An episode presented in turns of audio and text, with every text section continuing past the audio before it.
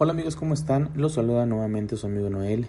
Y bueno, antes de comenzar con el mensaje del día de hoy, quisiera que me compartieras a través de tus comentarios cómo te has sentido con los mensajes.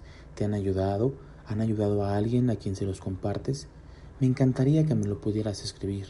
Te invito a que me escribas y podamos tener esta conversación y charla de cómo han servido y cómo han sido de bendición los mensajes. Vayamos al mensaje del día de hoy. Lo he llamado Anímate, Jesús está contigo. Muchas veces nos sentimos desanimados, creemos que no tenemos un propósito o hasta llegamos a pensar que Dios no escucha nuestras oraciones. Quiero decirte que no es así. Y por eso vayamos al Salmo 42, 5, 6. Lo voy a leer en la nueva versión internacional. ¿Por qué voy a inquietarme? ¿Por qué me voy a angustiar? En Dios pondré mi esperanza y todavía lo alabaré. Él es mi Salvador y mi Dios. Me siento sumamente angustiado, por eso, mi Dios, pienso en ti, desde la tierra del Jordán, desde las alturas del Hermón, desde el monte de Misar. Este pasaje motiva a una pregunta en mí, y creo que en cada uno de ustedes también. ¿Por qué nos abatimos? ¿Por qué nos desanimamos? Tómate un momento para reflexionar conmigo y tratar así de dar respuesta a estas preguntas. Es bueno de vez en cuando ser conscientes de lo que hay en nuestra mente. Yo lo hago regularmente, me distancio con respecto a mis propios pensamientos y me pregunto, ¿por qué pienso así? ¿Esta es la forma correcta de enfocarlo? ¿Es mi razonamiento correcto? ¿Es la voluntad de Dios?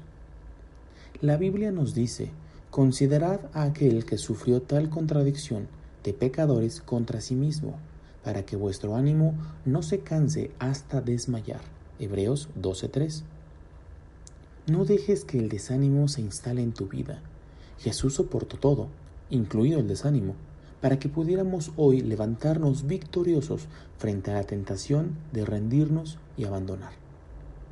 Cuando la vida te desanima, Dios te dice, ánimo, Ánimo es la palabra que me dijo cuando yo creía que todo estaba acabado.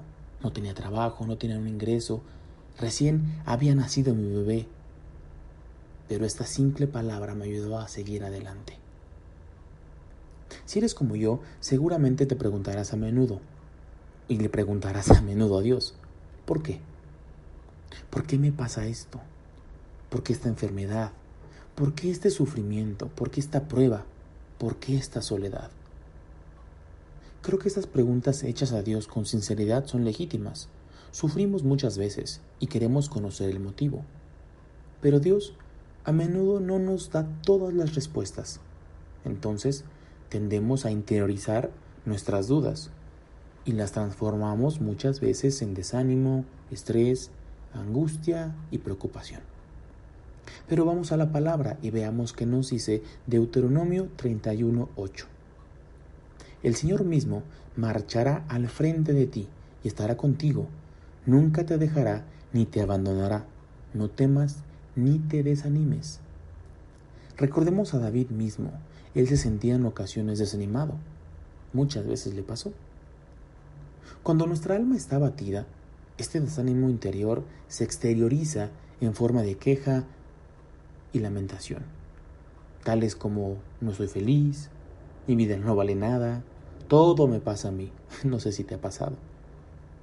Pero recuerda bien esto, el problema no desaparece por medio de la queja, al contrario, se hace más grande cuando nos quejamos. Te invito a leer conmigo este pasaje, Habacuc 2, 1, 3. Búscalo en tu Biblia ya sea en la NBI o en la Reina Valera del 60. Te invito a que lo leamos. Dice, sobre mí guarda estará, y sobre la fortaleza afirmaré el pie, y velaré para ver lo que se me dirá, y qué he de responder tocando a mi queja. Y Jehová me respondió, y dijo, escribe la visión, y declárala en tablas, para que corra el que leyere en ella. Aunque la visión tardara aún por un tiempo, más se apresura hacia el fin, y no mentirá.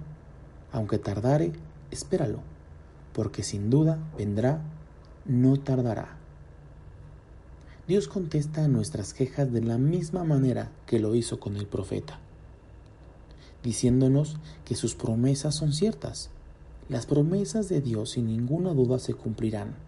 Por lo tanto, ¿por qué nos quejamos? ¿Por qué te quejas? Recuerda Filipenses 1:6. Estoy firmemente convencido de que aquel que comenzó en ustedes la buena obra la irá completando hasta el día de Cristo Jesús. Hoy quisiera decírtelo, amigo o amiga, porque tal vez nadie te lo ha dicho. Ánimo, sigue adelante, persevera, acaba la carrera. Recuerda, solo basta una oración con fe y todo cambia.